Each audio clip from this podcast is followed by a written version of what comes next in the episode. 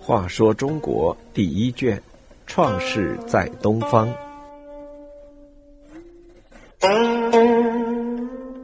八十二，向葛伯开刀。夏桀原来以为商汤是忠于夏王朝的，曾授予他德专征伐的大权，就是他征伐别的国家可以不经过夏王朝的批准。为了减除夏的羽翼，来壮大自己的力量，商汤决定先向附近的葛国开刀。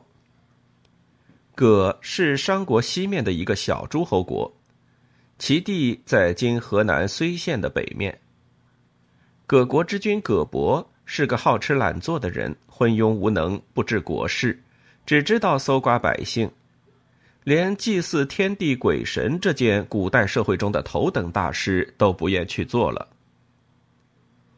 商汤原本想争取葛伯作为伐夏的同盟国，得知葛伯已有很长时间没有举行祭祀。就派使者去问葛伯：“你为何不祭祀呢？”葛伯知道商汤国内畜牧业发达，且汤乐善好施，便趁机回答说：“我没有牛羊来做祭祀时的牺牲。”汤听了使者回来报告，就派人送去一群肥大的牛羊。葛伯见毫不费力就获得了这么多的牛羊，真的很高兴。他把这些牛羊全部杀掉，大吃一顿，根本不管祭祀的事。商汤得知这一情况，又派人去问葛伯：“你为什么还不举行祭祀呢？”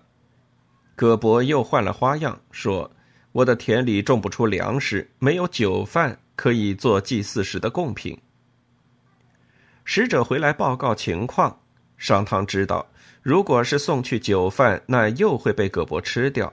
祭祀还是不会进行，于是就派了一些农民去帮助葛伯种庄稼，同时派老人和孩子给种田的人送饭。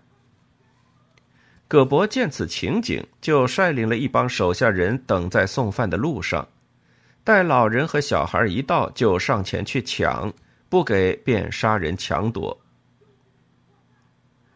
汤见葛伯如此无可救药。跟这种人怎么能结盟呢？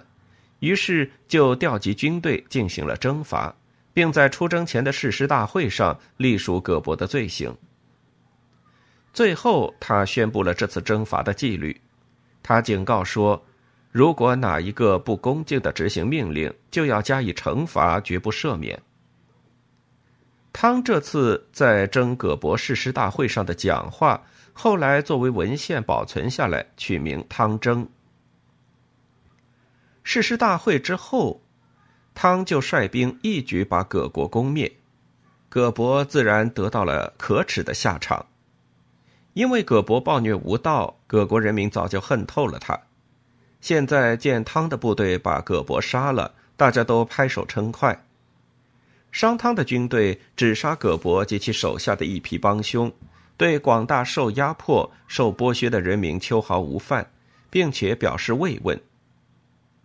其他诸侯国对商汤攻灭葛伯的行动没有一个反对，他们都说商汤的攻伐不是为了掠夺天下的财富，而是为了给被杀被夺的老人孩子报仇。由于商汤军队吊民伐罪、纪律严明，受到广大人民的拥护，当商汤的军队征东时，西边的人就埋怨；南征时，北方的人就埋怨。他们说：“为什么不来征伐我们这里？为什么把我们这里放在后面征伐呢？”人民盼望商汤的军队来征，就像大旱的日子盼望下雨一样。因此，从征葛伯开始，商汤前后一共经历了十一次征伐，每次都势如破竹，迅速取得了胜利。